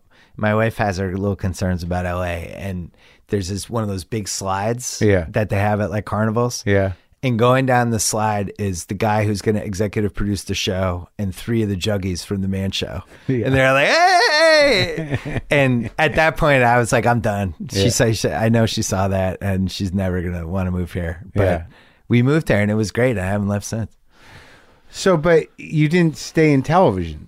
Like, I mean, No, I it's- didn't. I was, I worked for him for 18, 18 months. And why'd you? wh- What was the cho- this, is your decision to stop? Yeah, I I really loved it. I lo- I love being part of a show. I loved all the people that work for it. I love like launching something. Right. Like I thought it was. I really believed in Jimmy. Like I really genuinely felt like he was special. Yeah. And I felt like he had a chance to do a special show. Right. And I was a child of Letterman, and he was too. And I just felt like it'd be I so like cool him. to Yeah. help launch a show that becomes something. He's really gotten very good. And yeah, and he really has. Um, and the first, I don't know, we had we probably like about nine months in, we did this thing with Mike Tyson yeah. where we flew pigeons with him with Jimmy's uncle Frank, and I was the writer assigned to the show and the guy supposed to edit it. Yeah. And uh, and we were on this roof in Harlem, and I I just felt like I would have rather written about it than done a TV segment. Right. Right. And from that point on, I was like, I just felt like I had unfinished business with the com, and the internet was getting bigger. And I was like, did I? I'm writing for somebody, and I'm getting like two jokes on a night, or one joke, or a couple Right. ideas. And Right. meanwhile, like I could be the lead of this website, Right. And really, maybe have an impact. And so wait, they'd offered you what? Uh, they they were trying to get me to come back from probably about a year in with Jimmy. But we talked. I talked to him about five or six months, and I was telling him, you know, how I was feeling about everything, and we had like a really good. I mean, he's he's just a really good friend of mine, and Yeah. he wanted. We saw both sides. I didn't want to leave the show yet, but I also felt like I was missing out on this thing that I could see. the internet. Yeah, the internet and also like having impact on it. I think most people's reaction was, "Why the fuck did you leave the what you had? You had like the best gig in sports." And you just got a sense, or you, you just saw it from the momentum of, of how many people were paying attention, or I mean, Yeah, I've, it was more a sense of watching what was going on in the internet and feeling like people were weren't writing the stuff I would write. I just assumed when I left, like I my just other people would fill whatever the whatever Oh, at void I ESPN? could see, just everywhere. Yeah, But but they and it didn't. really felt like there was. I was like, I could really have an impact. I Right. think if I come back, I think I'd put more thought in the column. It's also hard to you know, when you go from like you're absolutely nothing, doing nothing, to all of a sudden you- you're building a huge fan base, like it freaks you out a little bit. Yeah. And that, you start like second guessing everything and you're getting really criticized for the first time. And, um, it was, it was a lot, it was a lot to deal with, like just what's happening. I went Right. from, I'm the same guy, I'm living in the same apartment I was before, but now people in like Australia are reading my column. Like, what the fuck is going on? yeah, you And, liked uh, it. I liked it and I didn't like it. Yeah. I actually didn't. I, I there were things I liked, there were things I didn't like. Uh huh. So Well, what? Why were you like rumored to be so difficult at E ESPN? I don't know. Um, I'm Well, sure I are you? was in, in some in the early years. I think I was.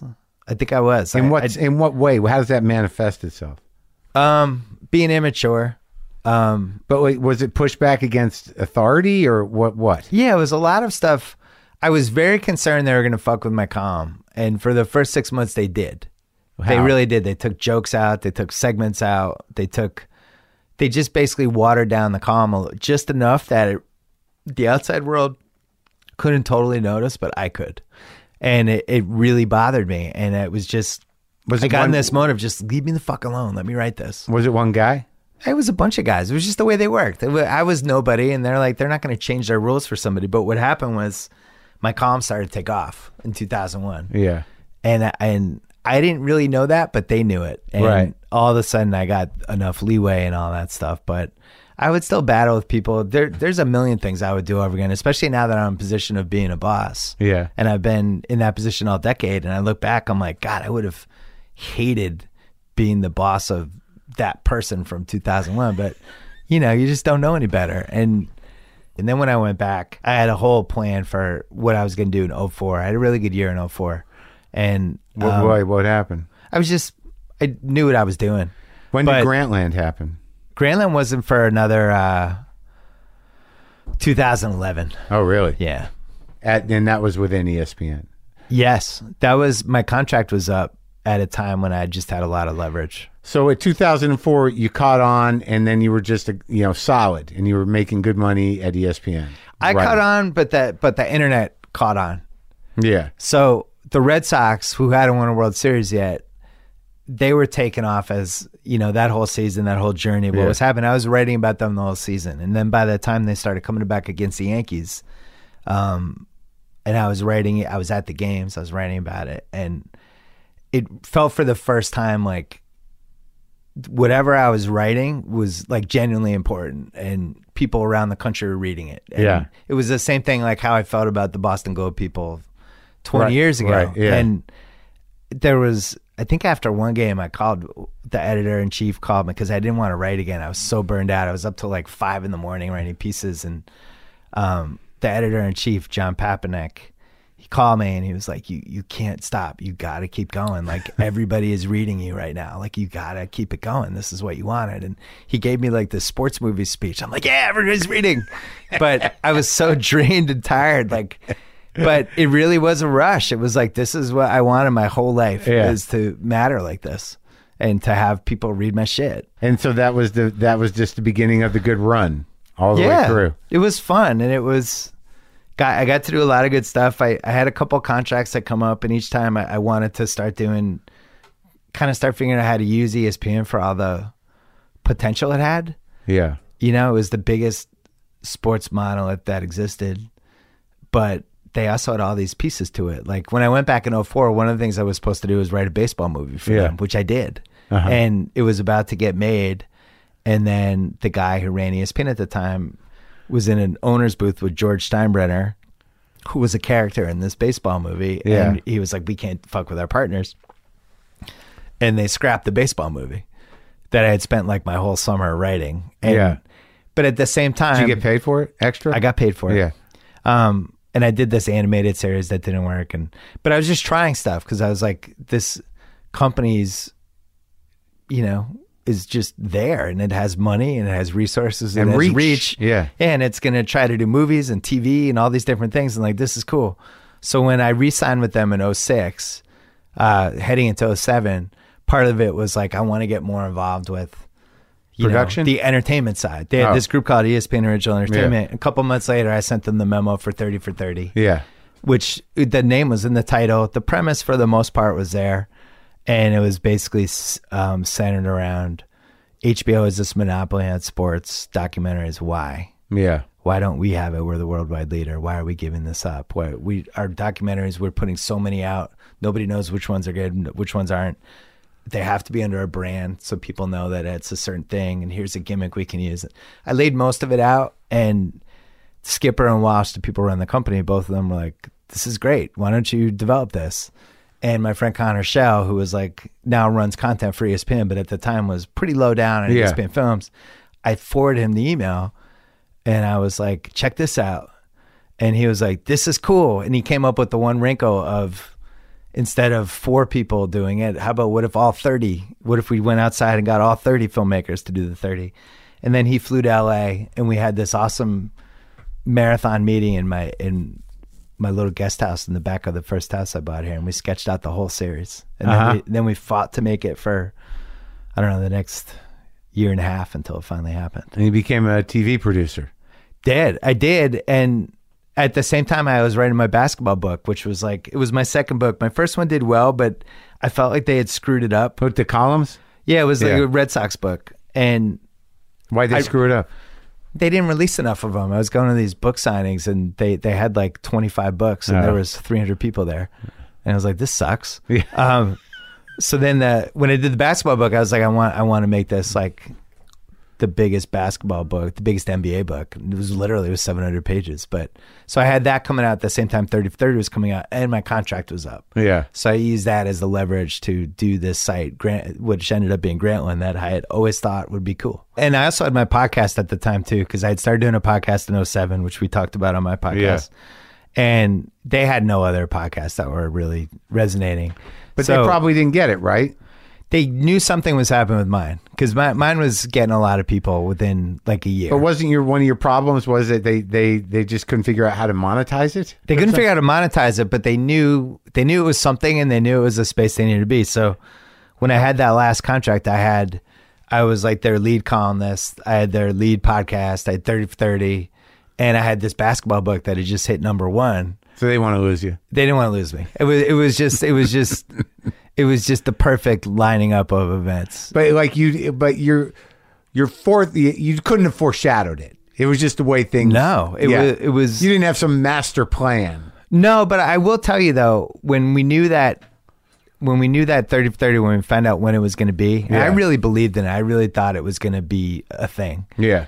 And my book was coming around the round time. And at some point early in that year, I was like, wow, this could be good for me. My contract's up. Like this is, this is lining up It's- nicely. It's a great feeling to where you can play something. yeah, I was like, Yeah. wow, I, this You- wasn't 100% intentional, but man, this is like really nice how this is lining up. Where you have a, a negotiating position, Yeah. that's undeniable. But I had the year before I thought I was going to get fired. So that that part was Why? funny too.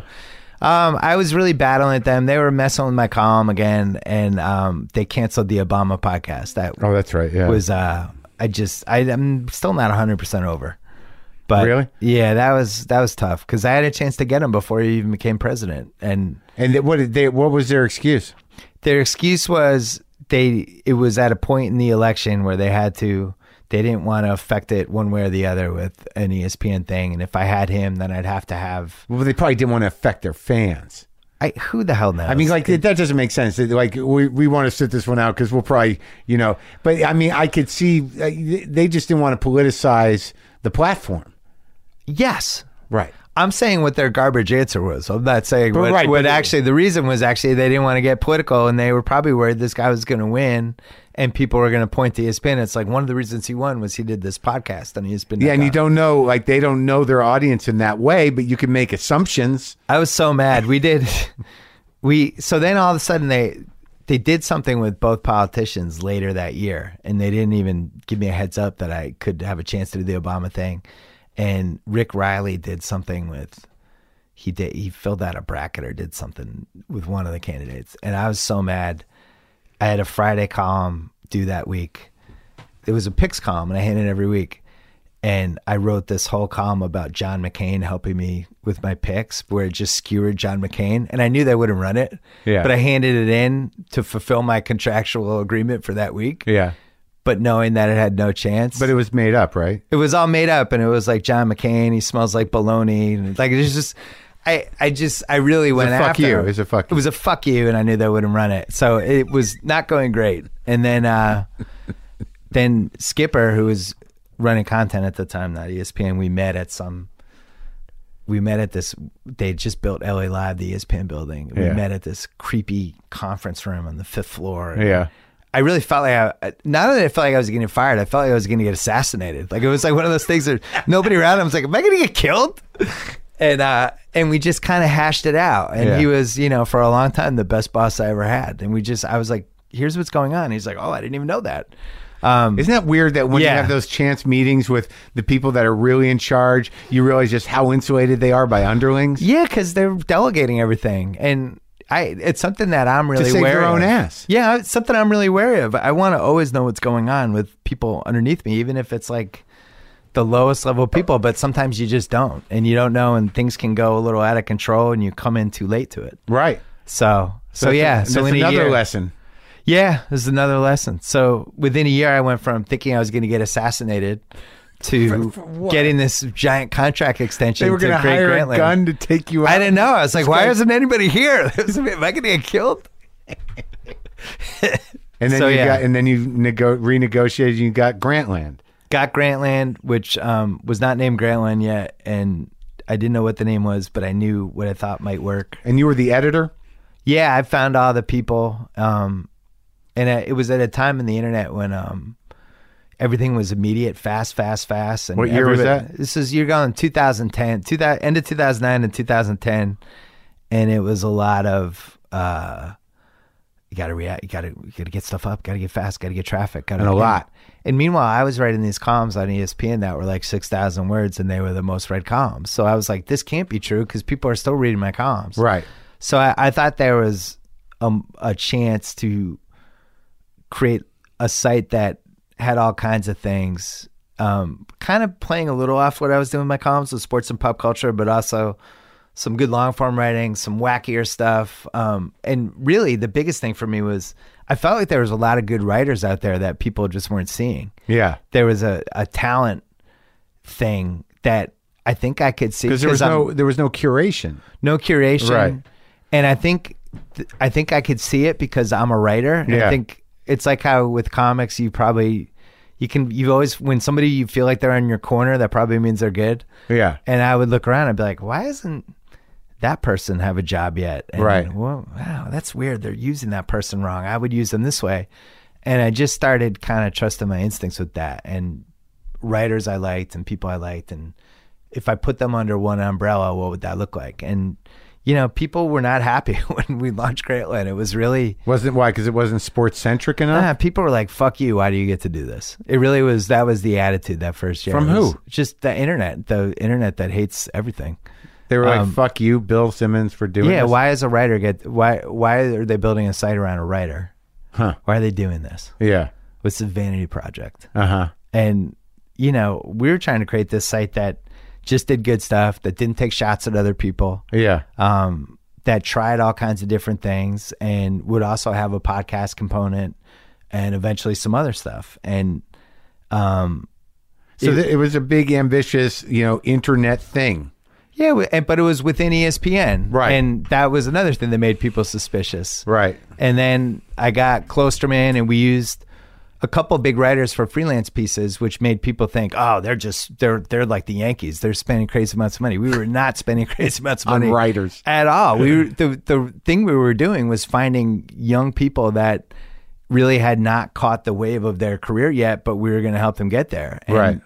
We weren't spending a lot of money, and I, there was this perception that we were, which was all this was so frustrating. I just had to keep my mouth shut, but. And it was successful, right? I mean, it, Yeah, it was. I I think by there's some about guy, two th- some guy wrote for Grantland that like really un, just unloaded on me one on one piece, but it was very well written. It bothered me though. oh really? Yeah, I can't remember his name. We wrote we wrote a f- flattering thing at the Ringer about you. I remember. yeah, no, this is way back. Oh, it was about it was about your podcast. or something. Yeah, I remember that. So by by the time we launched Grantland, our Yeah. staff loved you, and I that's when I was like, I might have to take Marin out.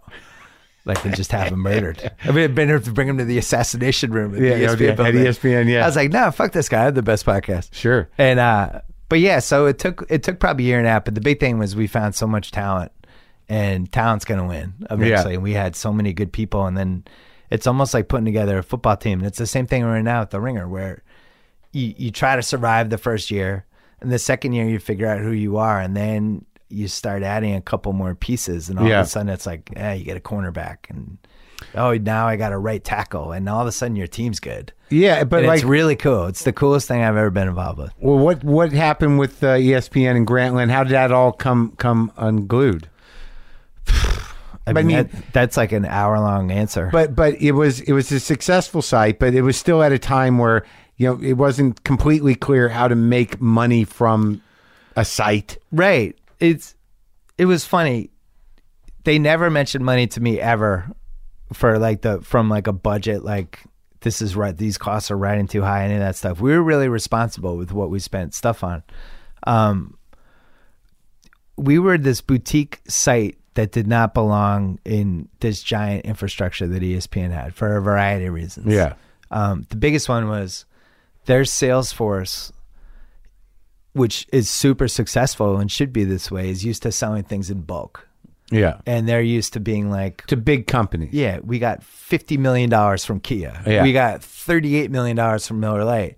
They're not used to chasing money, and they they certainly weren't going to sell like the mid rolls in my in my uh, podcast or Yeah. anything like that. But at the same time, would not have allowed me to use mid roll, who both of us use, Right. Which would have just made us money. And like you know, the last year I was there, my fourth year, I had one of the biggest podcasts and I think we were making seven hundred fifty thousand dollars total for the whole podcast network for everything. We had I think nine of the ten biggest podcasts at E ESPN. So when things started going south, they're like, "Well, your budget's high," and I couldn't get a headcount the last eighteen months I was there. We couldn't grow, which makes it really hard um, to just keep doing great stuff. And they were still ad- adhering to the old paradigm.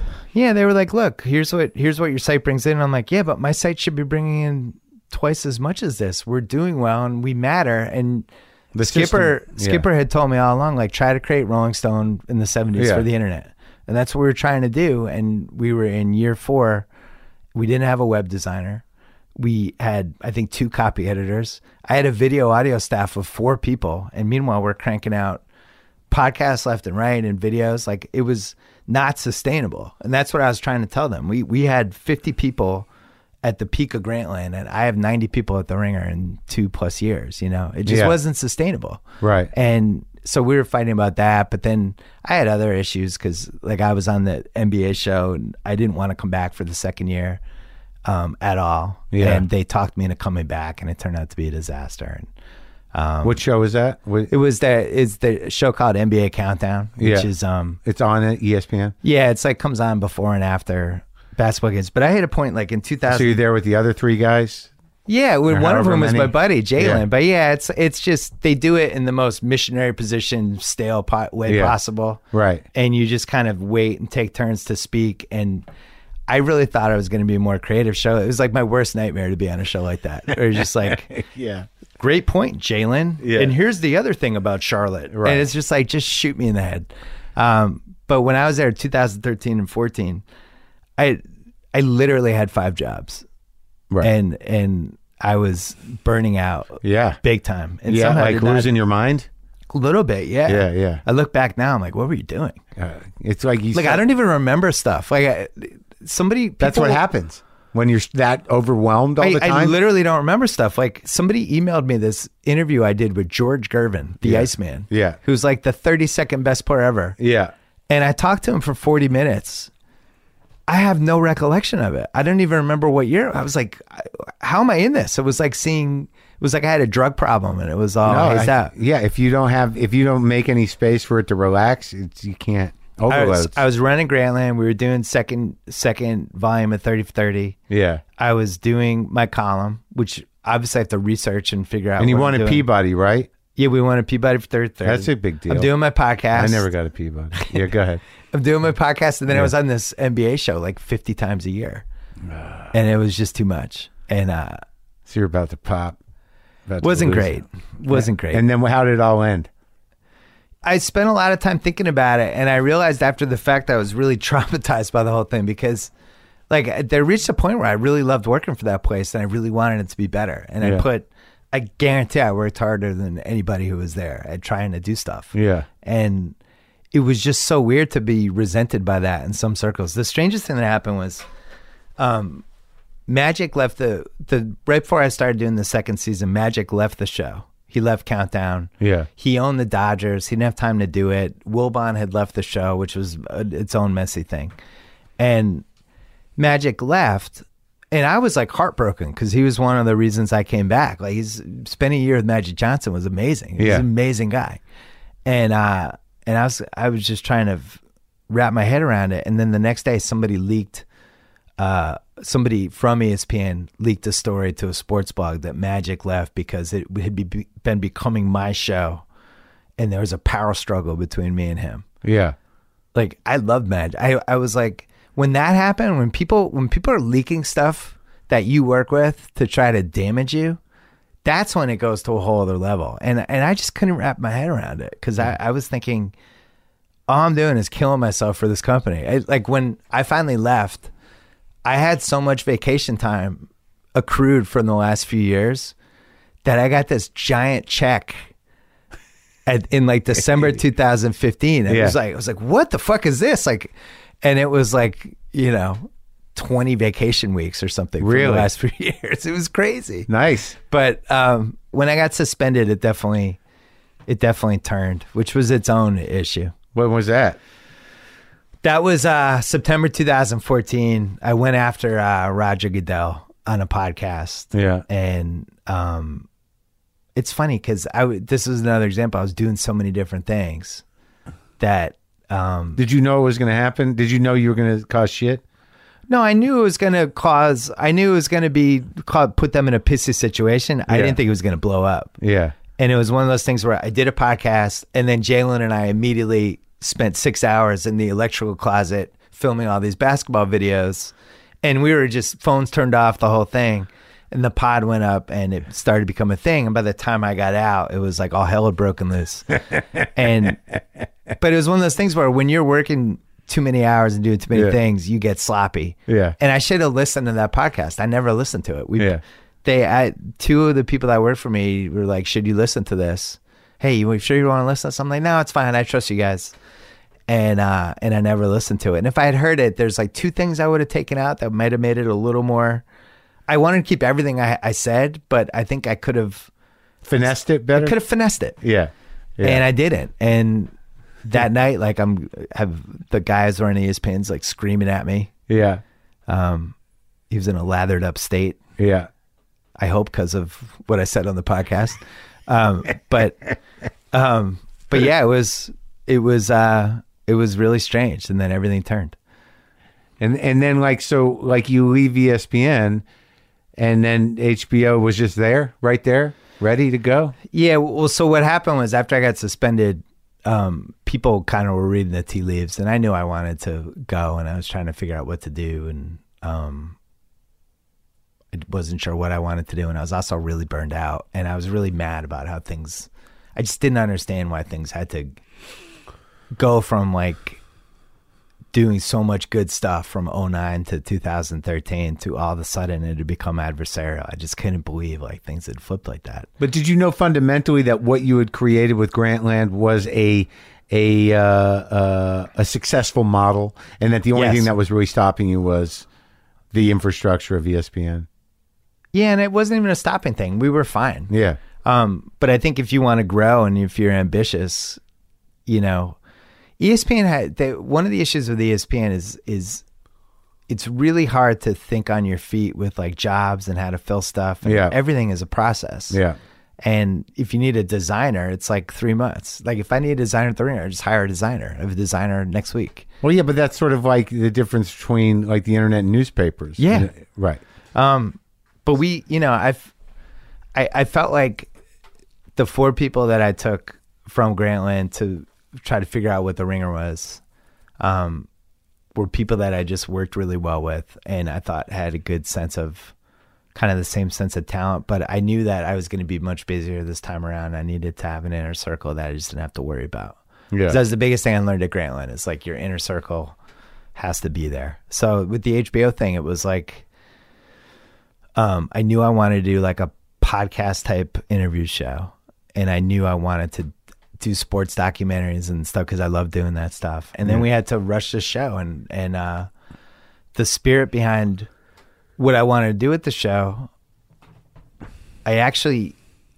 i- It's funny. It wa- it was a little similar to the Kimmel thing 15 years ago Yeah, where I felt like the opportunity was like all this stuff's working on podcasts.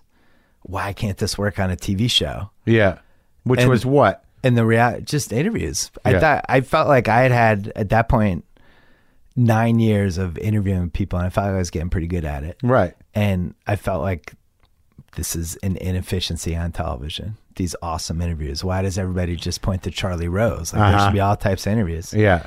And the reality is now I look back, I'm like, I was already in the good spot. We, you and I, we have podcasts where we can interview people. Yeah. The, the interviews that you and I can do in this format are just going to be better than any TV interview. I mean, I, Yeah. I had my own issues with the TV stuff, but what do you mean? well, it's just like when you're. I knew this going in. I'm like, I'm not John Stewart. I'm not. Yeah. I'm. I'm not a performer. I'm not a Right. stand-up. Like Yeah. the interviews have to carry this. This Yeah. has to be a really smart show. Sure. And it drifted toward a show that I'm. I'm still not sure what happened. the show I wanted to do. What was, happened to the inner circle? well, that, well how, in that case, maybe not a good one, but, um, but the show I wanted to do, I just, and it's hundred percent my fault. Cause if, if you don't have a vision, the right vision for something, or if you think you think you know what your vision is and then it drifts into another place, like you can either stop it or How Kinda did it hope drift it though? works. I mean, but you know, if you think, with, unfortunately, fundamentally, with a a visual medium that you know, requires people to engage their eyes and their ears, I know. uh, you know, the continuity, like you know, because like with what we do here, you, you can almost do this passively Yeah, I know. uh, in terms of take it in. So like you know, when you got to do a song and dance, you know, with in a medium that requires song and dance. Uh, and you're not a song and dance man. You I, f- I found this out the hard way. I think there was ways to do it. I, I think it could have been once a month. And Yeah. I think it could have been loaded with interviews. Right. And maybe it moves, pivots three times and has stuff. But I wasn't thinking that way and neither were, neither were they. I, I really w- felt at the time that interviews, the way we were doing them on a podcast could work on TV. And you quickly find out, no, Well, now there's like you know Netflix is as a platform is doing long form interviews with guy you know with the legends with you know with Letterman. Uh, You know but- what's interesting though that I I so they ran that first one. I love Letterman and, and Obama. I didn't watch it. I, didn't think I would have listened to it if it was a podcast though. Yeah, I which don't- goes back to my point of like I just fucked up. I haven't watched it. I, you know, I don't. watch What's it. fun about watching two people talk? But when you're in the car or when you're working out or like I'm sure a million whoever's listening to this right now, I'm sure they're in their car. I'm sure they're at their desk. Or at the gym or or walking At their gym, dog they're or walking all this stuff. painting something. And Yeah. when you're actually in front of a television, you know, it's got you, especially now Well, in yeah, the well, second so- screen era. right and, and with someone like Letterman, you just want to see him like be quick. Right. You know, I'm not, Right. I'm not looking to him for in depth interviews. I, I'll tell Really? you though, I don't have any regrets. And, um, I, my whole thing is you just got to try shit. And Yeah. It can't work every time. All right, it so really but, can't. but that show went away, but you're still in business with them in a big way. I am. We, we have a couple cool things coming that we haven't announced yet that I'm excited Well, about. what is so the ringer just that became the focus. Like you still are partners with HBO and you've created a podcast network. You're gener- you're putting up three new podcasts a day. What But is Oh, we're the- putting up like six. A we day? have we have like twenty four shows now. Yeah, we the ringers. Once the show got canceled, th- threw myself more in the ringer and kind of waited to see what was going to happen with HBO because I think, you know, they were also getting the AT and T merger, all that stuff, and I, I think from a production standpoint, there was a wait and see thing there for a little while, but now it seems like I think they're going to be a little more active. so you've ev- as you've evolved with the internet with you know for starting with AOL and then moving into to E ESPN then finding your way to Grantland and be- and actually creating a platform for basically. So now you're at the ringer. Now what where whereas Grantland wasn't making money, th- this is some sort of partnership where you have a lot of stake in it and you're making money. Yeah, right. I'm you're not- not just getting seed money from a big company. No, I didn't get. We didn't do investors like that. We, it was really important to me, especially after my last experience, to spend the first couple years making decisions based on what was good, and and just betting on talent that we liked again, and taking chances and trying to figure out what a website is in 2016 17 and 18 when things are so fast when when we were innovating the site in 2015 and the start of 2016, Facebook was like the big traffic driver. Right. And we didn't trust it. We just felt like, what happens if they change the algorithm? Everyone's screwed. We Yeah. have to have a site that has people come to the main page. We have to have a podcast network. We have to be a, the ability to promote everything. And over the last nine months, it really fell into place. And and it's it's you know it was much harder than Grantland because Grantland we still had the checkbook, Sure. and for, especially for the first year where I could be like, I like that writer, let's get them, and and And the they had infrastructure people was already doing there. stuff for us, Right. Yeah, we're talking first four months out of my podcast, we're doing it in my guest house, Yeah. and Andy and Chris, Andy Greenwald and Chris Ryan, they do this podcast called The Watch, pop culture podcast. They're coming over to my guest house and doing it. Yeah. And people are just walking through my house, and it's like my kids, like a burglar could have walked in Yeah. and taken one of my kids. And, Yeah, yeah. And people, they wouldn't even flinch and be like, oh, you must be with the podcast. Like, yeah, that's where I am, is they throw them in a van. And it was just grassroots trying to figure out everything on the fly. How do we have, how do we have uh, healthcare? How do we Right. do benefits? Sure. Where's our office going to be? um, but really building a business from, you know, with was- a big business. is the hardest thing. I can't even tell you how hard it is, and and uh and how scary it is when you don't really know how to do a lot of it. But, but I- don't you hire people that know how to do it? well, that's the thing. We had a good inner circle, and uh and I had the the Grantland people that were running the site that are just great and and you got them now back. yeah, and they and so I, I knew I trusted them. I knew like at least we're gonna find writers and we're gonna build a culture. The biggest thing we wanted this time was the culture has to be like lights out. You just have to have great people. Like we have great people, like really good character people. Yeah. That look out for each other and and you can kind of feel it. That stuff once people the relationships build, that stuff spills on the site and now like digital video and stuff like that. All this goofy stuff we're we're trying and you know, 2018 is like the best time ever to be a content producer. Yeah. It's not just all the TV streaming and all that stuff, but it's all these different digital platforms and all these different ways you can reach people right away. And it's whoever has the best idea, I think, has a has a much better chance than maybe they did 10 years ago. The uh, the Andre doc is very good too. Thank you. How much of a part of the process in terms of editing and stuff were you there for all of that? Were you eh, giving creative input? I mean, yeah, I think if you're doing it correctly, the director is all in as you as you Yeah. kind of as we discussed. But they also need a friend and a sounding board and somebody who can gently talk them out of stuff. every Was he a once in while. wrestling fan? Yeah. Yeah, he was. But they get lost in it and they hit a really dangerous point and they need at least one person who they right. trust completely. Pull him out. Well, who says to them like, "I know you love that France footage, but if we just take that one part out, like just try it, it might not work." And they need a friend. Yeah. They hit a point where they just need a friend. Comics, I feel like They've been out com- on the water too long alone. They really do. They they don't see it clearly anymore, Yeah. and, it, and it becomes. And I identify with it because when I did my basketball book, it was so big, and it hit a point where I was the only person who could see how it all fit together and I really needed somebody else and it, it just was too hard and it was just me and I ended up with a 700 page book and it should have been 500. Do people love the book though?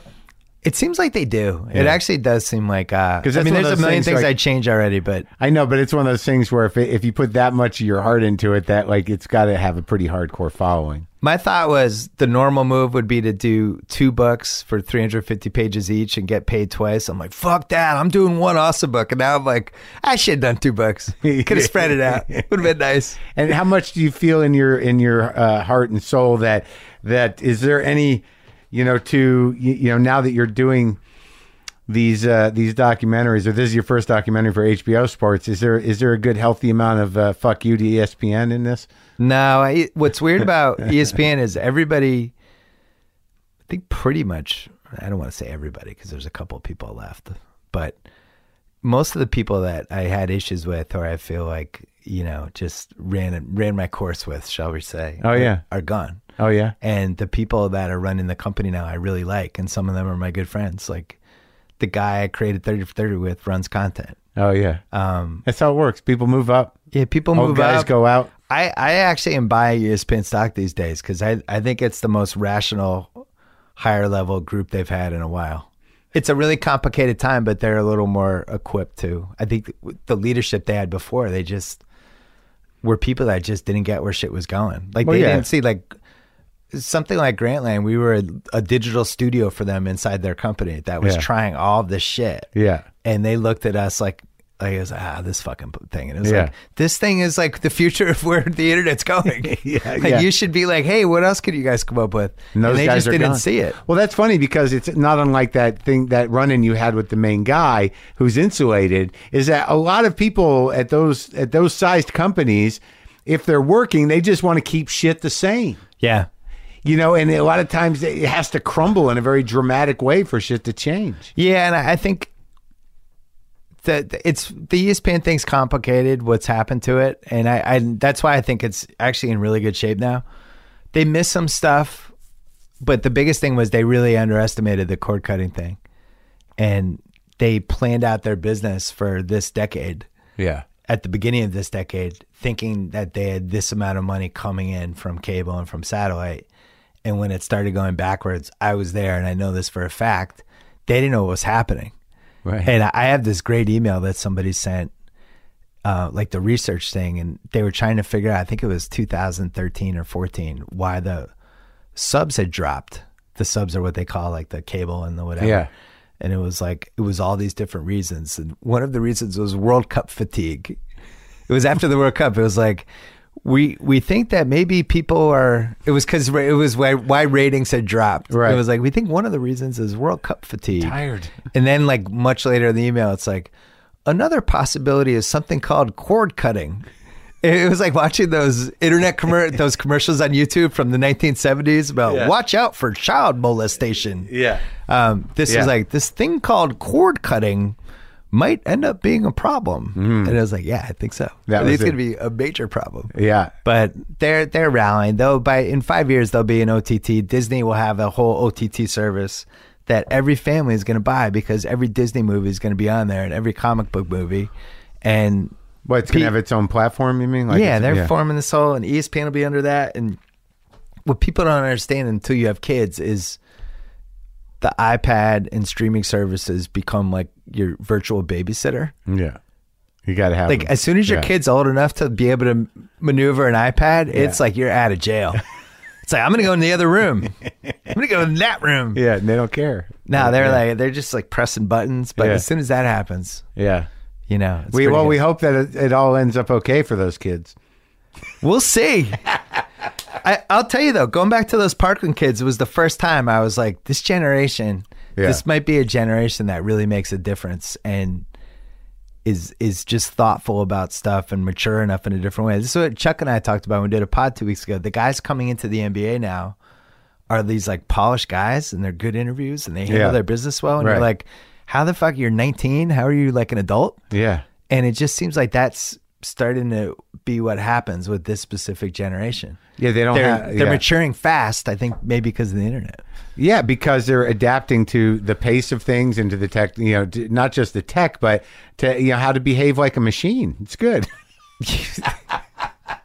I do. Go out there and act like an ambitious machine. Be polite. See, you're like me. I do worry. And I really, I'm fanatical about it with my kids. I'm so worried that they're not going to have social skills. My kids have really good social skills right now, but I always like trying to get them with people and interact with people. And when you meet somebody, shake their hand. And it's stuff that you're starting not to see anymore. Well, I think that's probably that that would be the liability. I wonder how that really pans out. Where where they're perfectly polite and they know how to behave, but how much experience do they really have with, you know, engaging with people? Do they have a sense of humor? Oh yeah.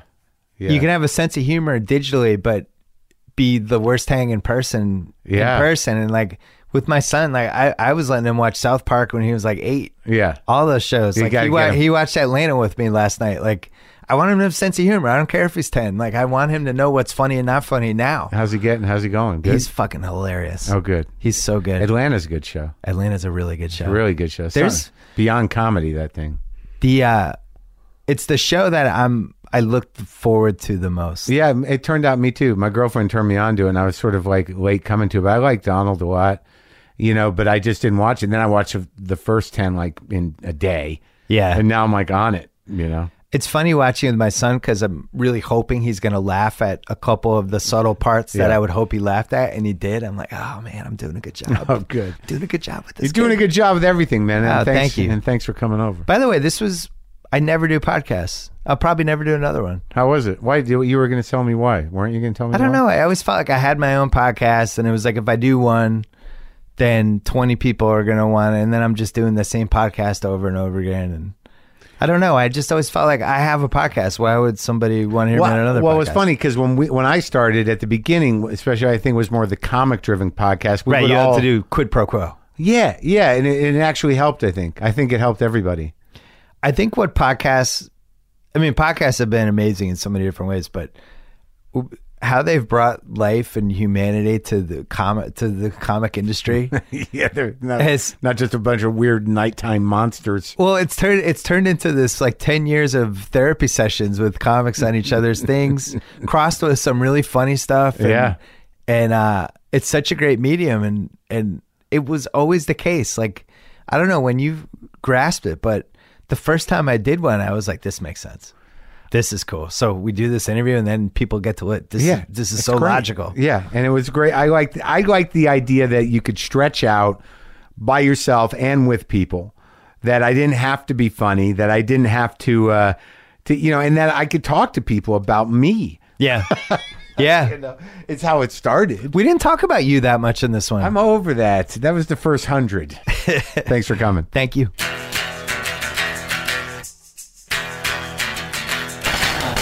That's it. That's the show. That I want to thank Bill for coming. I uh, I thought that was a, a great conversation, engaged and nice. And uh, I also I think I'll be doing one more um, intro in here uh, before the end of the month, and I'm going to be on the road in Europe doing my a few parts of the world tour. Uh, you can get tickets and uh, venue information at wtfpod.com slash tour. Get tickets for London, Stockholm, Oslo, Amsterdam, and Dublin. Also, the guitar thing. I'll get it going. I'll get it going. Let's give me till the uh, beginning of um, May to uh, to get the amps up and going and get the car- guitars out here. And you know these things take time, but uh, give me a month. All right, Boomer lives.